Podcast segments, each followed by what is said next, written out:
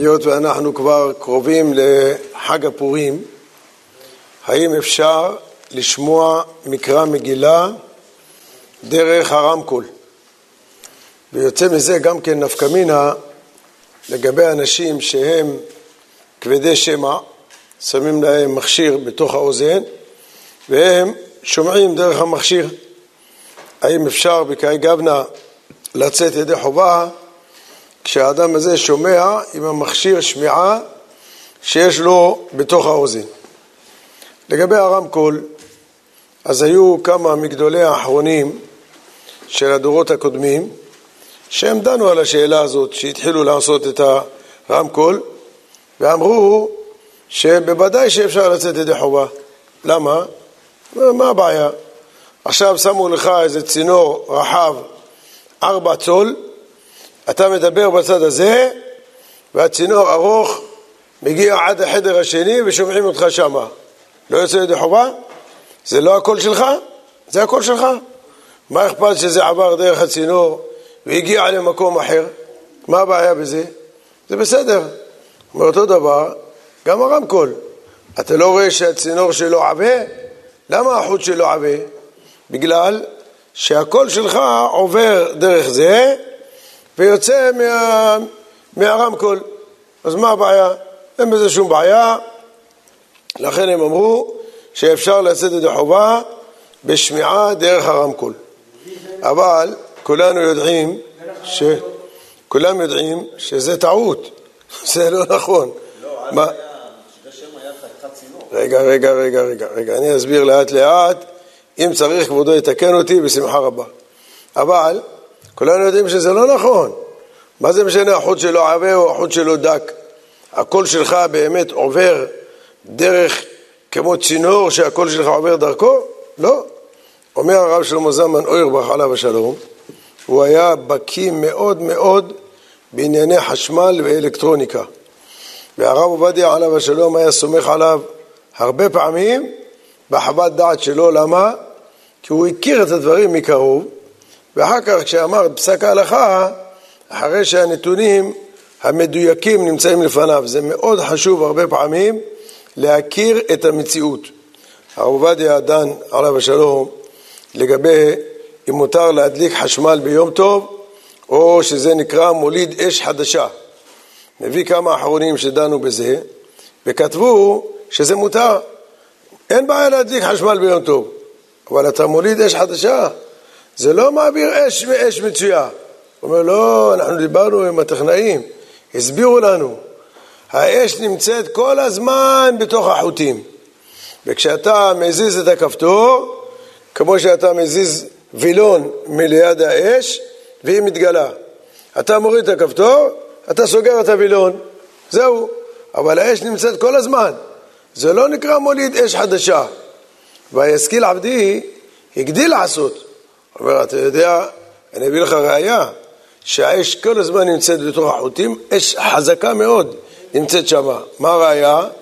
אומר, אם אתה תיגע בחוט הזה, מרוב שהוא חם והאש עוברת בתוכו, ברגע אחד הבן אדם נהיה פחם. תראה כמה אש עוברת בתוך החוטים. כל זה הסברים שהסבירו להם הטכנאים הראשונים, שהם בעצמם, אף אחד לא התכוון פה להטעות. לא הטכנאים את הרבנים ולא הרבנים את הציבור. אבל זה מה שהם ידעו, החשמל היה עדיין בתחילת הדרך. לא הבינו בדיוק איך זה עובד. אמרו לו, כן, כבוד הרב, זה האש עוברת בתוך החוטים, היא נמצאת בתוך המנורה. אתה רק מזיז את הווילון וסוגר את הווילון, זה הכל. מה הבעיה פה? מוליד אש חדשה? לא מוליד אש חדשה. האש קיימת, ולכן הם התירו.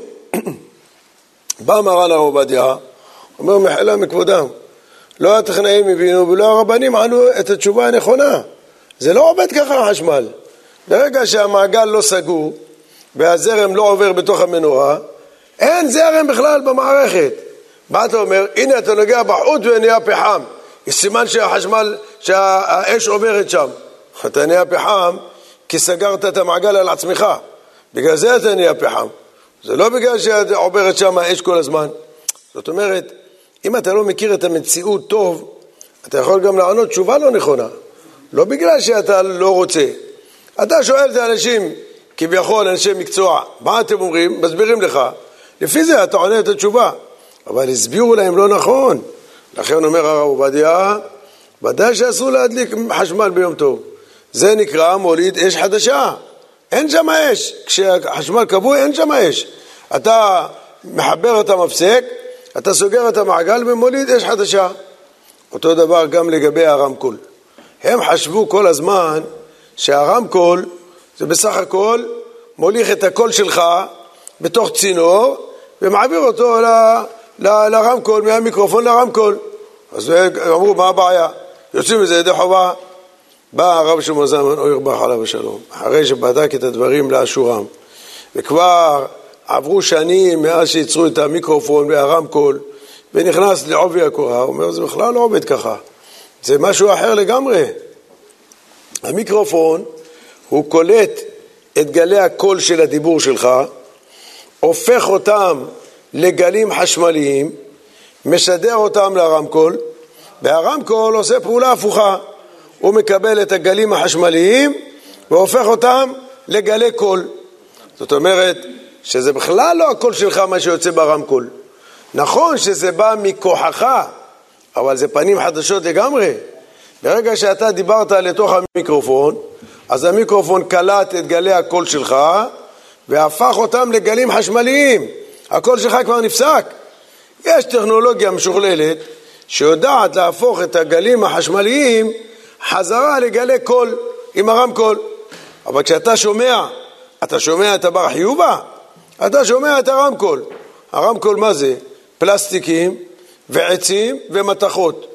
זה נקרא שמיעה מבר חיובה שיכול להוציא אותך ידי חובה? פלסטיק זה בר חיובה שיוצא ממנו ידי חובה? איך יוצא ידי חובה מפלסטיק? אתה שומע את הפלסטיק, אתה לא שומע, אתה מדבר.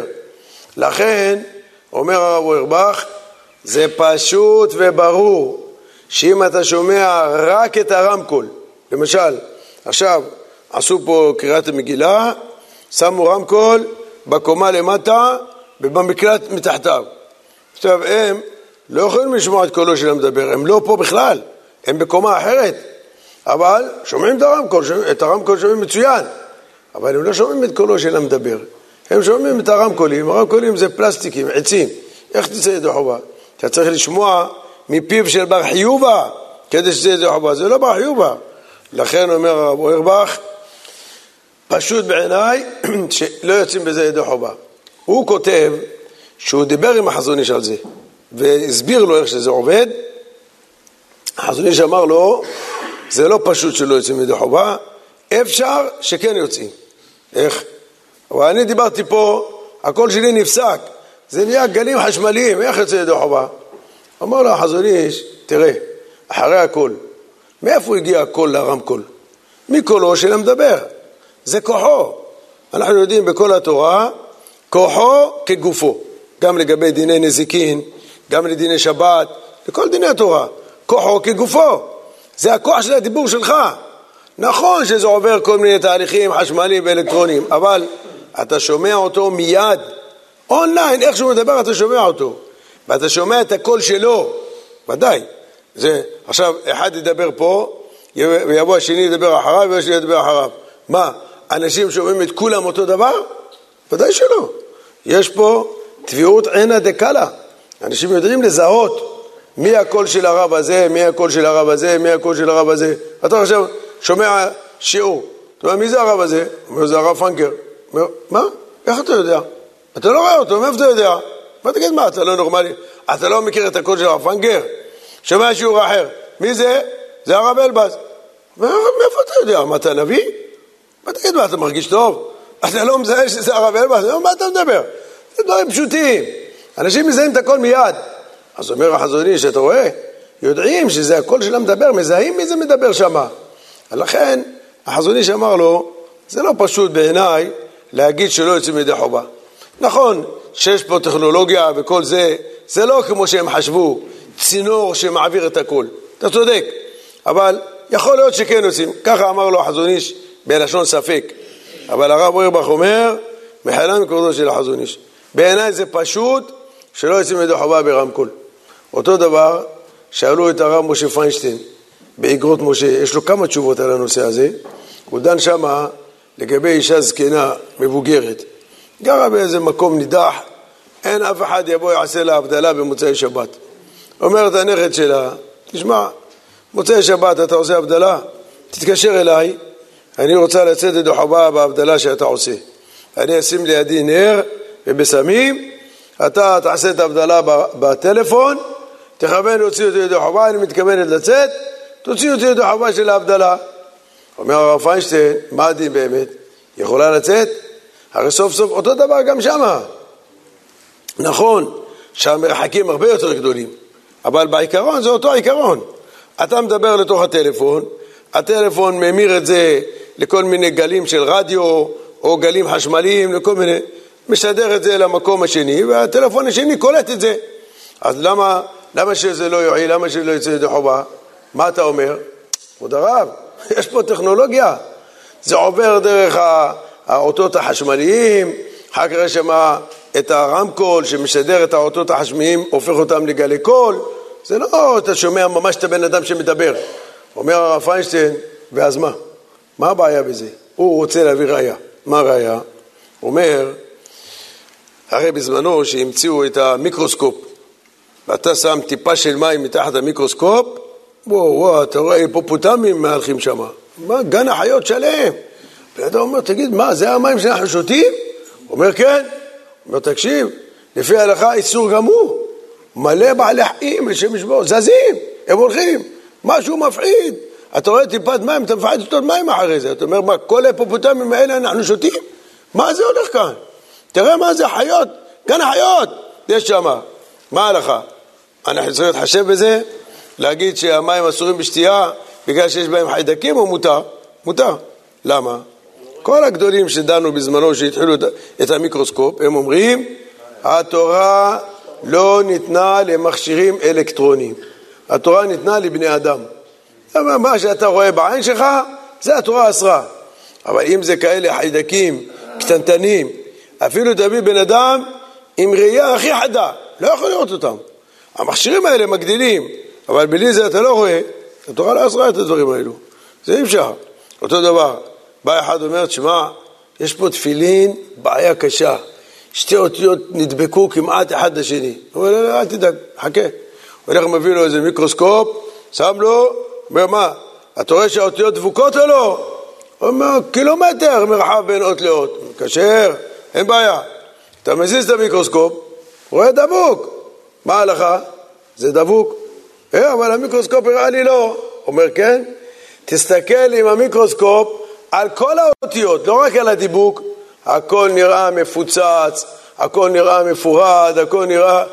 מגדיל לך את הכל, הוא מפריד את כל האותיות. אז בכלל, עזוב דבוק לא דבוק, תפסול את זה בכלל.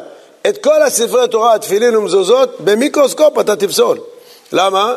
כולם נראים מפוצצים, נפרדים, האותיות בעצמם נראים מפוצצים. באמת? מתחשבים במיקרוסקופ? לא חושב בדבר הזה, מה אתה מביא לנו מכשירים כאלו? תסתכל בעין בריאה שלך, אתה רואה חיבור, זה מחובר. אתה רואה פירוט, פירוט. בא אחד, מביא אתרוג. אומר, תשמע, חשבתי איזה אתרוג מהודר, משהו, חבל על הזמן. אבל חבר שלי בא עם איזה מגדלת פי שלושים, הראה לי, יש פה חור, זה נקוב.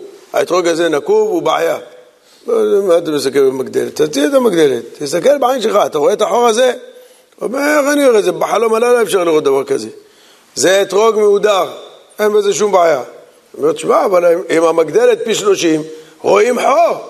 אבל התורה לא ניתנה למגדלות, התורה ניתנה לעין בירה של בן אדם. אז אומר הרב פיינשטיין, עכשיו, אני מדבר פה, אתה שומע אותי ברמקול. מצוין. אתה שומע את הקול שלי או לא? כן. אתה שומע שאני מדבר? כן. באותו רגע, או יש לזה דיליי? אותו רגע, הכל בסדר. גמרנו, אז אתה שומע אותו מדבר. מה אתה רוצה עכשיו? לא, אבל יש פה איזה תהליך אלקטרוני. אומר התונה לא אמרה לך להיכנס לתוך המעיים של המכונה לראות איזה תהליך ולא תהליך. יש פה דיבור, יש פה שמיעה, שלום, זהו. מה אתה אומר לי עכשיו? יש פה תהליכים, יש פה זה, יש פה ההוא. אנחנו לא בשיעור פיזיקה, אנחנו בשיעור תורה. אתה שומע את הקול של המדבר? כן, זה קולו של המדבר. אתה מזהה שזה הוא? כן. הוא מתכוון להוציא אותך, אתה מתכוון לצאת, שלום, מה הבעיה? כך אומר הרב פיינשטיין, לכן הוא אומר, כמו שלא התייחסת למיקרוסקופים. אל תיכנס עכשיו לתוך המעיים של המכונות ולראות איך זה עובד ומה זה עושה. אתה מדבר ושומעים אותך, שלום, זהו, גמרנו, מה עכשיו אתה עושה? אם אתם זוכרים, לפני הרבה שנים היו עושים קייטנות לילדים. אז מה היו עושים? לוקחים איזה צינור, עושים זה צד אחד צר, צד אחד רחב, כמו כובע של ליצן, ומדבר בתוכו כמו מגפון, ושומעים אותו. אין חשמל, אין בטריה, אין כלום. זה מגפון ידני. שומעים? טוב, בא אחד אומר, לא, זה לא טוב, זה לא הקול שלך. מה לא הקול שלי? זה הקול שלי. אומר, איפה בטריות? איפה חשמל? אומר, לא צריך. אני מדבר ככה, אני מדבר לתוך זה, שומעים אותו, נכון? יופי. עכשיו, שמו לזה בטריות ושמו לזה חשמל ושמו לזה זהו, מה הבעיה? מה, מה שנה זה מזה? לא, לא, אתה, אתה יודע איך זה עובד בפנים? אומר הרב פיינשטיין, לא מעניין אותי איך זה עובד בפנים. אני לא שואל שאלות. אני מדבר, אתה שומע אותי, תהיה בריא, זה הכל. מה עכשיו אתה רוצה? לכן אומר הרב פיינשטיין, זה נשאר בגדר ספק, זה לא ברור שלא יוצאים ידי חובה ברמקול. לא ברור. זה ספק.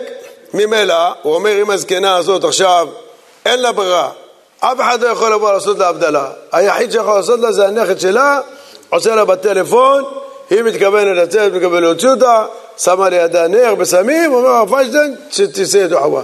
אין, מה אתה רוצה לעשות? זה לא ברור שלא יוצאים. ככה הרב פיינשטיין אומר, גם הרב אוזנר כותב את זה, וגם, כמו שאמרתי לכם, החזון איש גם פקפק בזה. לא היה ברור לו שלא יוצאים ידי חובה, אבל הרב שלמה זלמן אוירבך עליו השלום, ברור לו. אומר, אדוני, סליחה, אל תערבב פה את ההלכה עם הטכנולוגיה, הטכנולוגיה פה, הקול שלך נגמר, זה אחר כך עובר לכל מיני תהליכים חשמליים, ובגלל זה אתה שומע בצד השני. הרב עובדיה מסכים עם הרב אוירבך, ואומר, לא יוצאים ידי חובה ברמקול. אם אתה שומע ברמקול, לא, או שאתה שומע למשל שידור ישיר. עכשיו עושים לך קריאת המגילה באיזה בית כנסת, הביאו לשם חבושה. אומר, וואו, זה אלוף האלופים, חבל לך על הזמן. יודע מקאמים, יודע הלכות, קורא מדויק, איפה שיש דגש, עושה דגש, איפה, אין, חבל על הזמן. מה עכשיו לפה בבית כנסת שלנו, ואיזה קורא אחד, אחד למעלה, שבע למטה כמצליף. עזוב, זה חזן חזן, בואו נשמע ממנו, תתקשר. רבי משה, אה, אנחנו נמצאים באיזה, תכוון עלינו גם כן, אין בעיה. הרי אני מכוון להוציא ידי חובה את כל השומע קולים מכל באי העולם. אה, חזק וברור, יאללה גמרנו. ואנחנו מכוונים, דעתן הלך ודעתה חלן, לא תתשמין לה בעל מדע בעל מדעתה. יאללה, תקרא לנו את המגילה. יוצא ידי חובה? אומר עובדיה לא יוצא ידי חובה. אפילו שהוא מכוון עליך, ואתה מכוון עליו, ואתה שומע אותו בשידור ישיר, ואין דיליי, בדקת, הכל בסדר? אומר הרב, זה לא הקול שלו. זה, אתה שומע את המכשיר. המכשיר הוא לא בחיוב בא להוציא אותך ידי חובה. אי אפשר לצאת. כמו הרב אוירבך. הרב עובדיה מסכים עם זה, לא יוצא. אבל הרב כותב ביחווה דעת חלק ג', סימן נ"ד, שאם אתה שומע את קולו של המדבר, והרמקול עוזר לך לשמוע יותר טוב, זה אומר הרב עובדיה, זה כן עושים ידי חובה. למה? אתה שומע את הקול של המדבר, אבל הרמקול עוזר לך, מסייע בידך שתשמע אותו יותר טוב. אז בזה אומר הרב, כיוון שאתה סוף סוף שומע את קולו של המדבר, הרדיו, הרמקול עוזר לך, זה בסדר. זה הרב עובדיה כותב שמה, גם הרב פיינשטיין אומר את זה. אז זה מסייע, אין בו ממש. אין בעיה, שהרמקול רק עוזר. זה להלכה רבותיי. אבל למעשה, אל תעשו את זה. זה פתח איום ונורא לתקלה, ואני אסביר לכם למה. עכשיו, מביאים את החזן, אומרים, בכנסת גדול מאוד, אנחנו רוצים שכל הציבור ישמע ויצא ידי חובה. אנחנו לא יודעים אם אלה שבסוף שומעים אותך וגם את הרמקול, או שהם שומעים רק את הרמקול. אז אנחנו, מה נעשה? בא הגבאי, אומר, לי פתרון פשוט. ניתן לו שיתפלל ערבית בלי רמקול. ונשאל את אלה שיושבים בסוף, שמעתם או לא? אם יגידו שמענו, אז במגילה נשים לו רמקול, כי אנשים שומעים. הנה, אתה רואה, שמעו אותו בלי, בלי הרמקול. אם יגידו לו, לא שמענו, אה, אם לא שמעתם, אז עכשיו נשים רמקול, אתם תשמעו רק את הרמקול, לא יוצאים מדי חובה. הנה, זה מבחן פשוט. בואו ננסה. ניתן לו להתפלל ערבית ונראה מה יגידו. אם אלה בסוף שומעים, נשים לו את הרמקול במגילה. יופי. מתפלל ערבית, שואלים את אלה שיושבים בסוף, שמעתם או לא שמעתם? הוא אומר, שמענו, מצוין, איזה ראובנים הוא עשה, חבל לך על הזמן. נהנינו, מצוין, שומעים אותו טוב. אה, שומעים טוב? אין בעיה. עכשיו, במגילה נשים לו רמקול, כי אתם שומעים אותו ואת הרמקול. רבותיי, זה טעות. כי ברגע שאתה שם לו את הרמקול במגילה, הוא מוריד את הטון שלו. הוא לא ימשיך להגיד בטון שהוא יתפלל ערבית.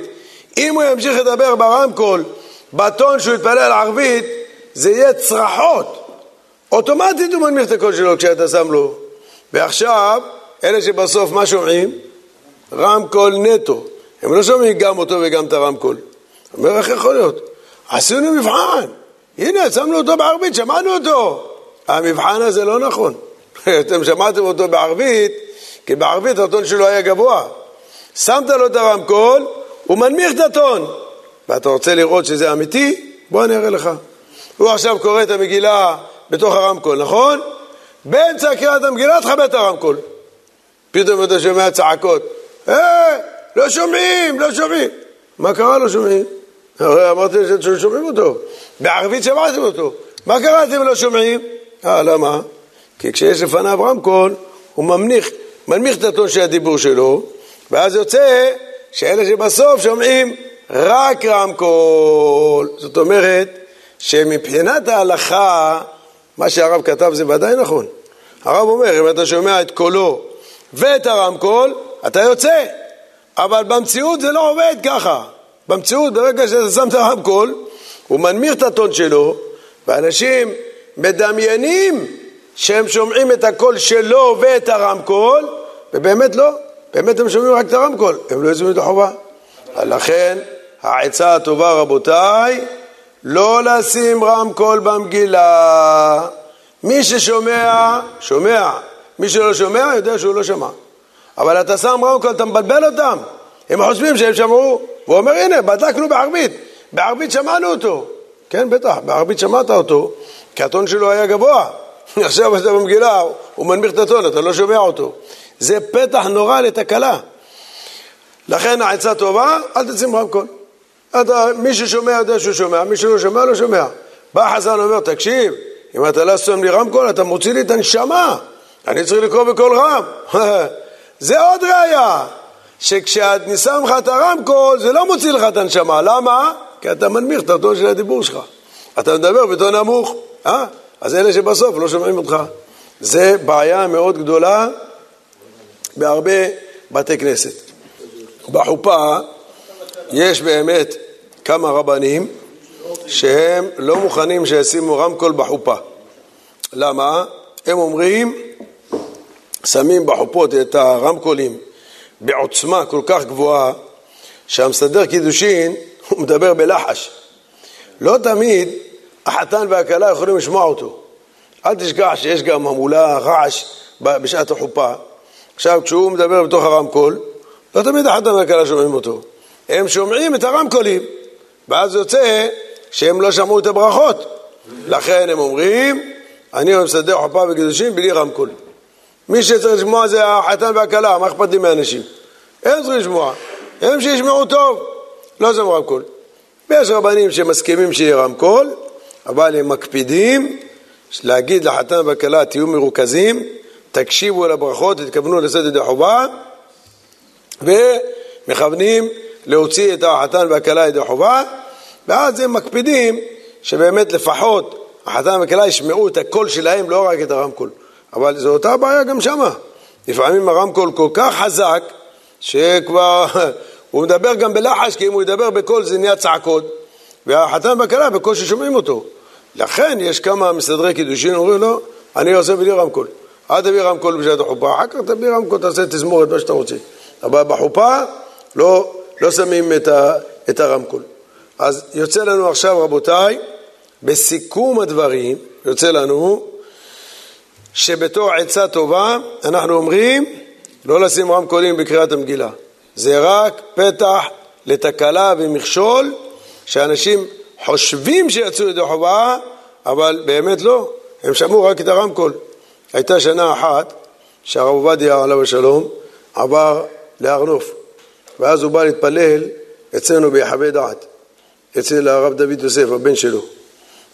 האנשים שמעו שהרב עובדיה בא לשם לקרוא את המגילה, אתה לא מבין מה נהיה שם. כל הבית כנסת התמלא אנשים, שמו כיסאות במעברים, אנשים ישבו במסדרונות, ישבו על המדרגות, על החלונות, איפה שאתה לא רוצה. אה, היה שם, אה, באו לשמוע מגילה עם הרב עובדיה, או-אה, זה היה, איך אומרים? עכשיו, הרב, עליו השלום, הקול שלו היה נמוך, נמוך מאוד מאוד. הטון של הדיבור שלו הרגיל היה מאוד נמוך. אפילו הוא היה בא בשבת תשובה, הוא גם היה דורש ביחווה דעת, הבית כנסת היה מלא אפס מקום. הרב היה יושב על, על, על, על, על, ליד, ליד ארון הקודש, אומר את הדרשה, ארבע שורות ראשונות היו שומעים אותו. כל הבית כנסת לא שומעים בכלל. לא שומעים, לא, לא, אתה לא לשים רמקול בשבת, לא היו שומעים. למה היו באים? כמו שהגמרא אומרת בפרשת הקהל, תף למה באים? לתת שכר למביאיהם. היו מקבלים שכר שבאו לראות את הרב עובדיה, לא יכולים לשמוע אותו. אי אפשר, הקול שלו היה נמוך. עכשיו הוא בא, קורא את המגילה. נו, עכשיו הוא קרא את המגילה, וואו, הרב היה קורא עם הטעמים, עם המכ"מים, היה תענוג לשמוע אותו. לא. אחר כך גמר לקרוא את המגילה, סיימו תפילת ערבית, האנשים היו שמחים, מבסוטים. בא הבן שלו, שיחיה, הרב דוד יוסף, לקח את המיקרופון, אמר רבותיי, כל אלה שישבו במסדרונות, אלה שישבו על המדרגות, אלה שישבו בסוף הבית כנסת, לא יצאו ידי חובה. תישארו פה. אני עוד מעט קורא את המגילה לאנשים, אנשים יהיו בתוך הבית כנסת, אתם תעלו לעזרת נשים.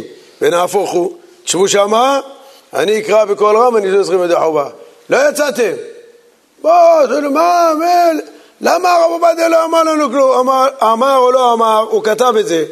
אני אומר לכם, לא יצאתם ידי חובה. אתם לא יכולים לשמוע אותו, אתם יושבים במסדרון. איך תעשו ידי חובה? לא יצאו ידי חובה.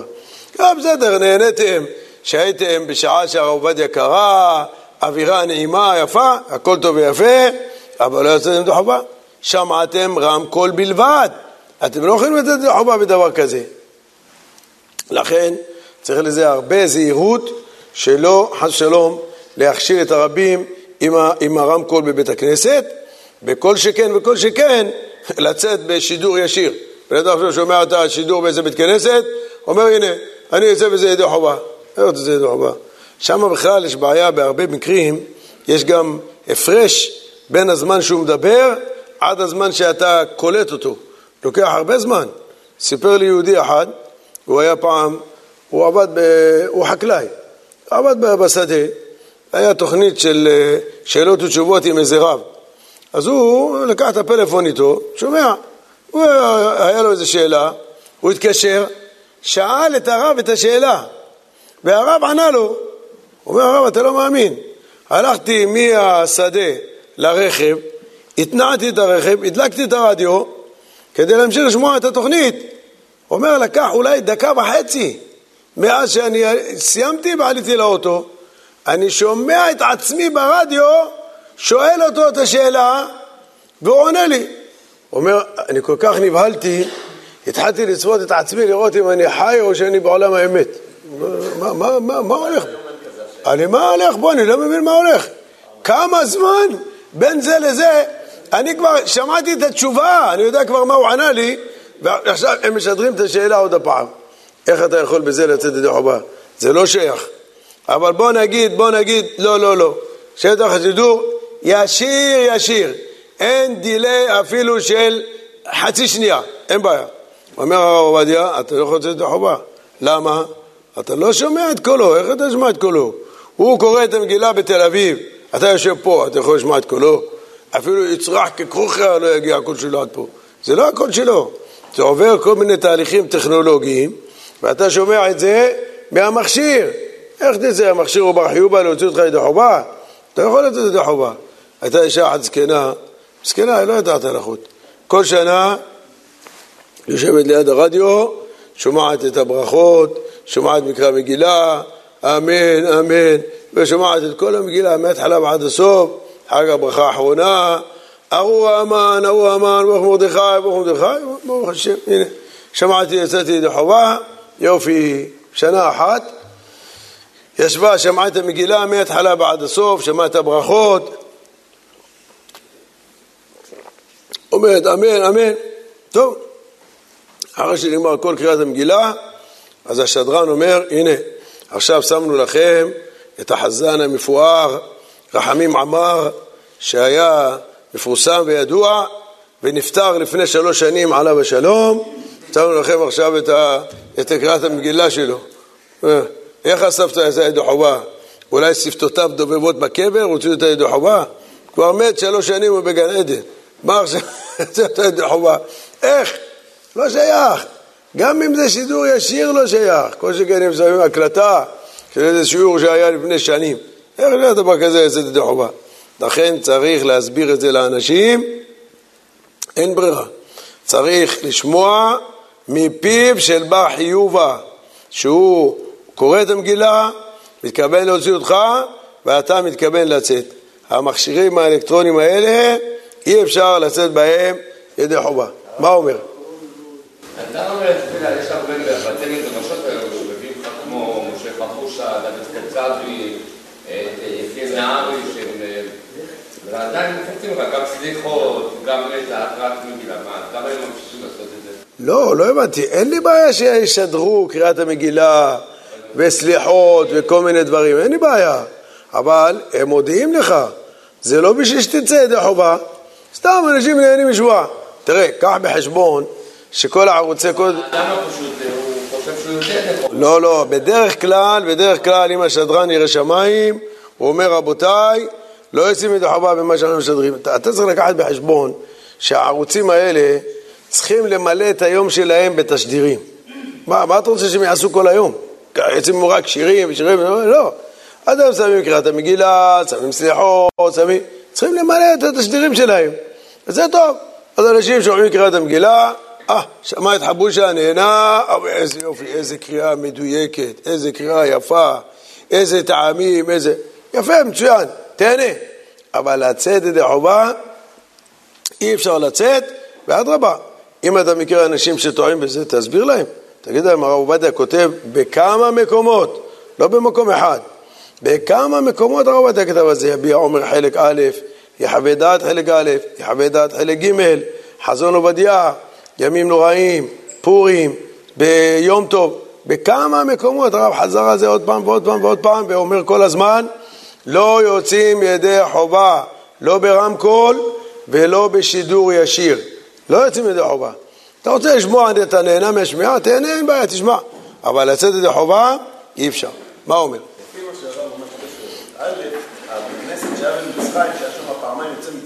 כן, אין מצב שיצאו בידי חובה. כאלה כמויות, איך אפשר? נכון. שאלה אחת. שאלה שנייה, מה לגבי כבדי שמיעה? או שכאלה שלא שומעים בכלל? מה, הם חייבים תמיד לקרוא בעצמם? יפה. אה, חובה? לאט לאט, לאט לאט. שאלה שאלה. בוא, אנחנו קודם כל לגבי השאלה הראשונה, באמת, בכנס הגדול באלכסנדריה, אז משם הוכיחו הפוסקים שהיו הגבאים מניפים בסודרים כשהיה מגיע סוף ברכה, ברוך אתה השם מגן אברהם, היה מניף את הסודר, עונים אמן. אחר כך מחיי המתים, מניף את הסודר, אומרים אמן. משם הוכיחו הפוסקים שאם אתה יודע שמישהו עכשיו אמר ברכה, אתה יכול לענות אחריו אמן, אבל זה רק לגבי עניית אמן. לצאת ידי חובה, אי אפשר לצאת ידי חובה בקאי גוונה. לכן, מסתבר לומר שכשהם היו מגיעים לדברים שצריך לצאת בהם ידי חובה, כמו קריאת התורה, קריאת המגילה, או דברים כאלה, אז היו עושים להם קיתוניות קיתוניות. היו עושים קבוצות קבוצות, מביאים להם ספר תורה, קוראים בו. מביאים להם מגילה, קוראים בו. הם לא יכולים לצאת ידי חובה. לענות אמן זה כללים אחרים. לענות אמן, עצם העובדה שאתה יודע שעכשיו יהודי אמר ברכה, אתה יכול לענות אחריו אמן. אפילו שאתה לא נמצא לידו, אבל יש לך ידיעה. ידיעה מספיקה, לעניית אמן ידיעה מספיקה. אבל לגבי לצאת ידי חובה, אתה צריך לשמוע את קולו של המדבר, ושהוא יתכוון להוציא אותך ואתה תתכוון לצאת. אתה לא שומע את קולו, אתה שומע מכשירים אלקטרוניים שמעבירים את הקול שלו, אבל זה לא הקול שלו. עכשיו לגבי כבדי שמיעה, אתה צודק, אותה הבעיה יש לגבי כבדי שמיעה. והרב עובדיה מביא בזה בחזון עובדיה פורים בדף נ"ה, הרב מביא בזה מחלוקת, והוא כותב שמה שהרב פרנק במקראי קודש רצה לומר שהכבדי שמיעה ששומעים במכשיר שמיעה יוצאים ידי חובה, וככה גם חלקת יעקב כותב, אבל הוא מביא שהרב שלמה זלמן אוירבך במנחת שלמה חלק א' סימן ט' כותב מצטער אני לומר שלפי זה האנשים אשר כבדה אוזנם משמוע ומשתמשים במכשיר של ה... לקרב את כל המדבר לאוזנם אינם יוצאים כלל ידי חובת שמיעת כל שופר ומקרא המגילה וכיוצא בזה, עיין שם, אומר על זה הרב עובדיה בצריך עיון. ככה אומר הרב. למה? רגע, רגע, לאט לאט לאט לאט, בואו, אנחנו לא בכעס. כן, לא, אה, לא, כי אני רואה שהטון שלך הולך ואיך אומרים, אה, משה ידבר והאלוהים יעננו בקול. אתה לאט לאט הולך ומתחזק. אז אנחנו, לא בכעס, נלמד. אז עכשיו, הוא אומר, הרב אויבך אומר, אדוני, תבין דבר טוב, המכשיר שמיעה של הכבדי שמע זה בדיוק אותו דבר כמו המיקרופון והרמקול, אבל מזערו את זה, הקטינו, הקטינו, הקטינו, עד שזה נכנס לו בתוך האוזן. זה עובד בדיוק באותה צורה. אותו דבר, אין שום הבדל ביניהם. אם אתה אומר שיוצאים ידי חובה ברמקול, יש חובה גם בזה. אבל לפי מה שהסברנו, שלא יוצאים ידי חובה ברמקול, גם במכשיר שמיעה, הוא לא יכול לצאת ידי חובה, כי הוא שומע לא את קולו של המדבר, והוא שומע את המכשיר שקלט את הגלי קול של הדיבור ותרגם אותם לפולסים חשמליים וזה תרגם את זה לרמקול שנמצא לו בתוך האוזן והוא שומע את הרמקול. רק כל המערכת הזאת, בכל זאת מערכת מסורבלת כזו גדולה, הקטינו אותה, הקטינו אותה, עד שנהייתה כזו מזערית קטנה, מכניסים לו את זה בתוך האוזן שלו. אבל בסך הכל הוא שומע רק את הקול של הרמקול. ולכן, לכאורה, אי אפשר לשאת בזה ידי חובה. אבל הרב עובדיה ביביע עומר, חלק ז', אבן העזר, סימן י"ז. שם הרב דן לגבי נישואין של חירש וחירשת. אם הם חרשים אילמים מבטן ומלידה, אלה יש להם דין של שוטה. אז הגמרא אומרת, וכך פוסק מרן, הקידושין שלהם זה מדרבנן, זה לא דאורייתא. למה? הוא לא יכול להגיד הרי את מקודשת לי וטבעת זו יקדש בשם ישראל. הוא לא יכול לדבר בכלל. הכל רמזים. רומזים לו, אומרים לו, אה, אה, אה, רוצה להתחתן עם האישה הזאת, עושה לך ככה עם הראש. אתה לא יודע, הבין, לא הבין, בא, בא המשמעות של הדברים. אחרי שהוא עושה לך ככה עם הראש, אתה אומר לו, טוב, עכשיו אתה צריך לתת לה מזונות, צריך לתת לה דיור, צריך לדעת זה, זה, זה. עושה ככה. אומר, אה, אמרת אני רוצה להתחתן איתה? לא, לא אמרתי. אז מה אמרת? אמרתי אני רוצה לאכול עגבנייה. מה? אני אמרתי לך עכשיו, תתחתן איתה? אמרת כן, אז אתה אומר לא. אתה לא מבין מה הוא אומר, מה הוא הבין, מה הוא לא הבין. כל הקידושין שלהם זה דרבנן, זה לא דאורייתא.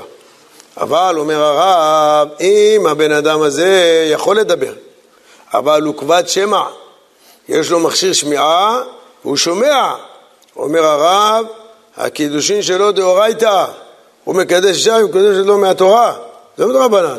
למה? הוא בר דעת, נכון, הוא קצת לא שומע טוב, אבל הוא שומע עם המכשיר, אז אין בעיה.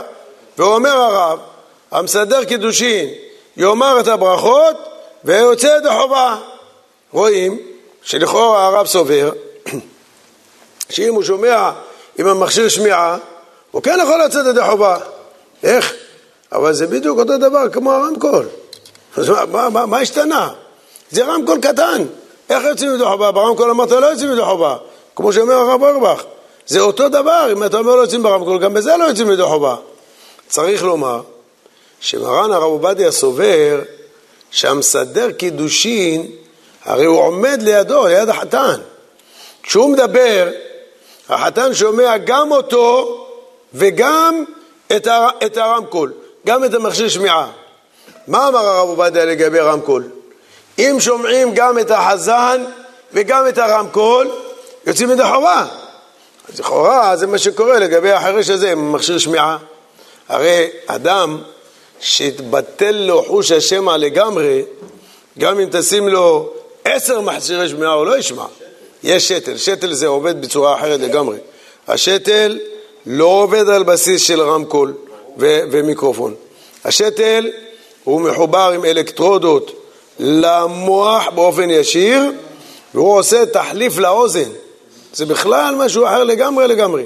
הצורה של הפעולה של השתל, אמנם היא מביאה לו שמיעה, אבל לא בצורה של מכשיר שמיעה. מכשיר שמיעה מגביר את כוח הדיבור ומשדר לו לאוזן והאוזן שלו קולטת. אלה שיש להם שתל, אין להם אוזן בכלל, אין להם מבנה של אוזן. מי שהמציא את זה היה גאון עולם, הציל אלפים ורבבות של נפשות, מי שהמציא את השתל הזה. זה שתל משודר עם אלקטרודות ישר לנקודות של השמיעה במוח, האנטנה קולטת את כוח הדיבור ומשדרת למוח את השמיעה. זה עוקף את האוזן לגמרי. זה משהו אחר לגמרי לגמרי, זה בכלל לא בסוגיה שלנו.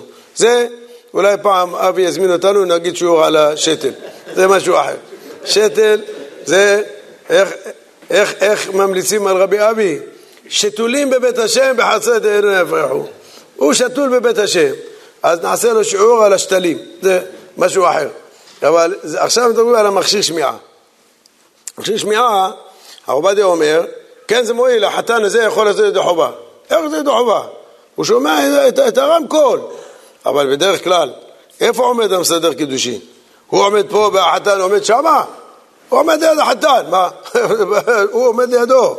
אז אומר הרב עובדיה, כן, יוצא ידי חובה. למה? הוא שומע גם אותך וגם את הרמקול שיש לו באוזן. ככה נראה.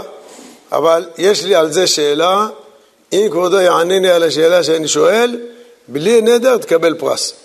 לא אמרתי מה גודל הפרס, אבל בלי נדר תקבל פרס. אני אשאל אותך את השאלה. מה אנחנו רוצים לומר? שאם החירש הזה, עם המכשיר שמיעה, נמצא ליד הרב המסדר קידושין, או הוא בא פה, יושב על התיבה, אומר לגבאי, תשמע, אני חייב לשבת ליד החזן. אם אני יושב פה, אני לא אשמע גם אותו וגם את המכשיר, אני שומע רק את המכשיר. כשאני יושב שמה, קרוב אליו, אני שומע גם אותו, גם את המכשיר. אז תן לי לשבת שמה, אני מוכרח. טוב, נתן לו. זה יכול להועיל או לא יכול להועיל? אני חושב שלא. אני אסביר לכם למה. הרי תשים לב, כשאתה שם לו את המכשיר שמיעה בתוך האוזן, למעשה אטמת לו את האוזן. אטמת לו את האוזן. עכשיו, בואו ניקח בן אדם בריא, בסדר? אני שם לו שני מכשירי שמיעה קבועים בתוך האוזניים. מה עשיתי לו? אטמתי לו את האוזניים, נכון?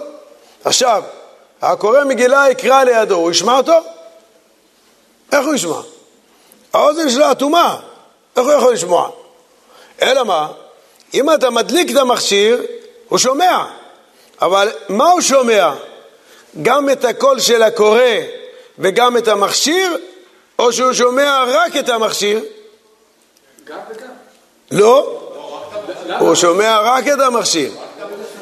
אם אתה תוציא לו את המכשיר, הוא יכול לשמוע אותך. אם תדבר בקול רם, תצעק, הוא ישמע אותך. אבל ברגע שאתה שם לו את המכשיר בתוך האוזן, אטמת לו את האוזן. אטמת לו את האוזן. עובדה, תכבה את המכשיר, הוא לא שומע אותך בכלל. אתה אומר לו, מה קרה לך? לפני רגע המכשיר היה בחוץ, דיברתי איתך, שמעת? דיברתי בקול. עכשיו גם בקול אתה לא שומע. מה נהיה לך? אתה אומר, אה? אה? מה? אה? לא שומע. יודע מה? אתה אטמת לו את האוזן, המכשיר כבוי, ולא שומע כלום. זאת אומרת, כשאתה מדליק את המכשיר, מה הוא שומע? גם אתה מסדר קידושין וגם את המכשיר, או רק את המכשיר? הוא שומע רק את המכשיר. אז איך אתה רוצה שבקרקע ימנה הוא יצא ידי חובה? איך הוא יצא ידי חובה? הוא שומע רק את המכשיר. והמכשיר והמיקרופון אותו דבר. זה לא, זה לא משהו אחר, זה בדיוק אותו דבר. אז צריך להבין למה הרב עובדיה אומר שהוא יוצא ידי חובה. לא, לא מובן. כי בדרך כלל, כשהוא לא אותו מכשיר בתוך האוזן, זה אוטם לו את האוזן. כן, מה אומר? לגבי מה שהרב הסביר מקודם עם הסודרים בכנסת של מצרים, כמה זמן יש בין הראייה של הסודר זמן מותר לענות אמן? אין שום זמן. בהלכה כתוב שאם זה תוך כדי דיבור, שלום עליך ריבי, זה בסדר, זה לא אמן יתומה. אבל אם זה אחרי שלום עליך ריבי, זה כבר אמן יתומה. שם לא היה זמן. שם באותו רגע שהוא שומע את החז"ל אומר, ברוך אתה השם, מגן אברהם, ישר הוא מניף את הסודרים, וכולם אומרים אמן. זהו, יודעים. היה רק סודר אחד? סודר אחד, למה צריך הרבה סודרים? לא בשביל מה צריך? היו בית הכנסת גדול, רחב ידיים, התיבה הגבוהה למעלה, החזן עומד שמה, הדגלן עומד לידו. רק יש מחלוקת כמה דגלים היה לדגלן. יש כאלה, אם היה לו דגל אחד, היה אומר, וכולם היו אומרים אמן. אבל יש כאלה מעדות מסוימות בלי שמות, אומרים היה שני דגלים. דגל אחד לברכו וברוך שמו, ודגל אחד לאמן. זה מחלוקת אחרונים. כמה, כמה דגלים היה לו. בסדר, אבל היה לו דגל, הוא אומר, עכשיו הוא אומר חתימה, תגיד אמן. מותר לענות אמן בשידור ישיר? כי זה יותר לחרדים. אני לא יודע, אתה צריך לבדוק.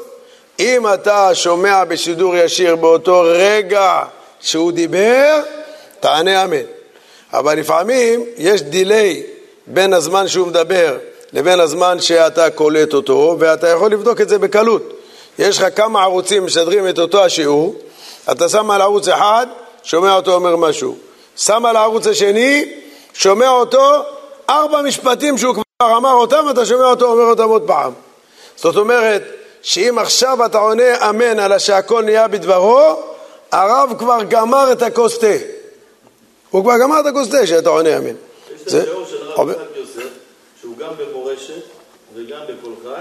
כן, אתה שומע במורשת עכשיו, אתה מעביר לקול חי, הוא עדיין לא הגיע למה שהוא דיבר פה. ארבע משפטים, בפיגור של ארבע משפטים. כן, זה, זה פער גדול מאוד. הרבה יותר, שלום עליך מורי ורבי אלופי ומיודעי, ותגיד גם חצי מקי"ט, ואולי אחר כך זה מגיע השידור. זה לא, זה הרבה זמן אחרי, הרבה. עכשיו, אני לא יודע מה הראשון, מה האחרון, אני לא יודע. אבל לא יודע גם אם הראשון קולט אותו מיד תוך כדי דיבור או לא, אני לא יודע. צריך לבדוק את זה. מה, מה? לא. נכון. נכון, אבל יש ערוצי קודש שהם משדרים דרך האינטרנט, אתה צודק. נכון, נכון, נכון, נכון, בסדר, לא משנה, אבל בפועל יש פער, יש פער גדול בין, ה, בין הדיבור לשמיעה. זה לא יעזור לך, כי כולם זה שלום עליך נפש, לכולם יש דיליי של שנייה. כן. לא יעזור לך, אז אתה לא יכול לענות אמן. זה צריך בדיקה, אני לא יודע. הבית הכנסת הגדול באלכסנדריה לא היה דיליי ולא היה שום דבר. היה שם גבאי שהיה מאותת, שלום על ישראל, זהו, ידעו. מה? אלפים אומרים שהיו. נו, מה הבעיה? מה? לא, כבודו כנראה ברח משיעורי פיזיקה בבית ספר. גם אם למדת ליבה, ברחת משיעורי פיזיקה. אתה יודע מה זה מהירות האור? מהירות האור של הראייה זה... זה... נו, מה, יש דיליי בין הראייה לבין הנפנוף של הדגל?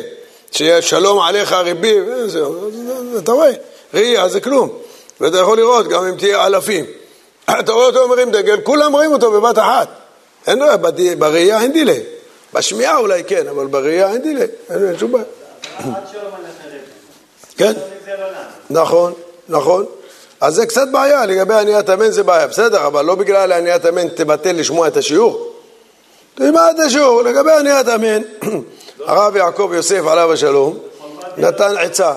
הוא אמר שאתה שומע אותו ברוך אדוני שהכל נהיה בדברו, תגיד ברוך אדוני לעולם אמן ואמן. אה, ככה. עכשיו, אם זה היה באמת זמן שאפשר לענות אמן, ענית אמן. אם לא, אמרת פסוק. מה קרה? להגיד פסוק לא קרה שום דבר. לכן הוא אמר, כל מקום שיש לך ספק לגבי עניית אמן, תגיד את הפסוק הזה. ברוך אדוני לעולם אמן ואמן. מה, מה?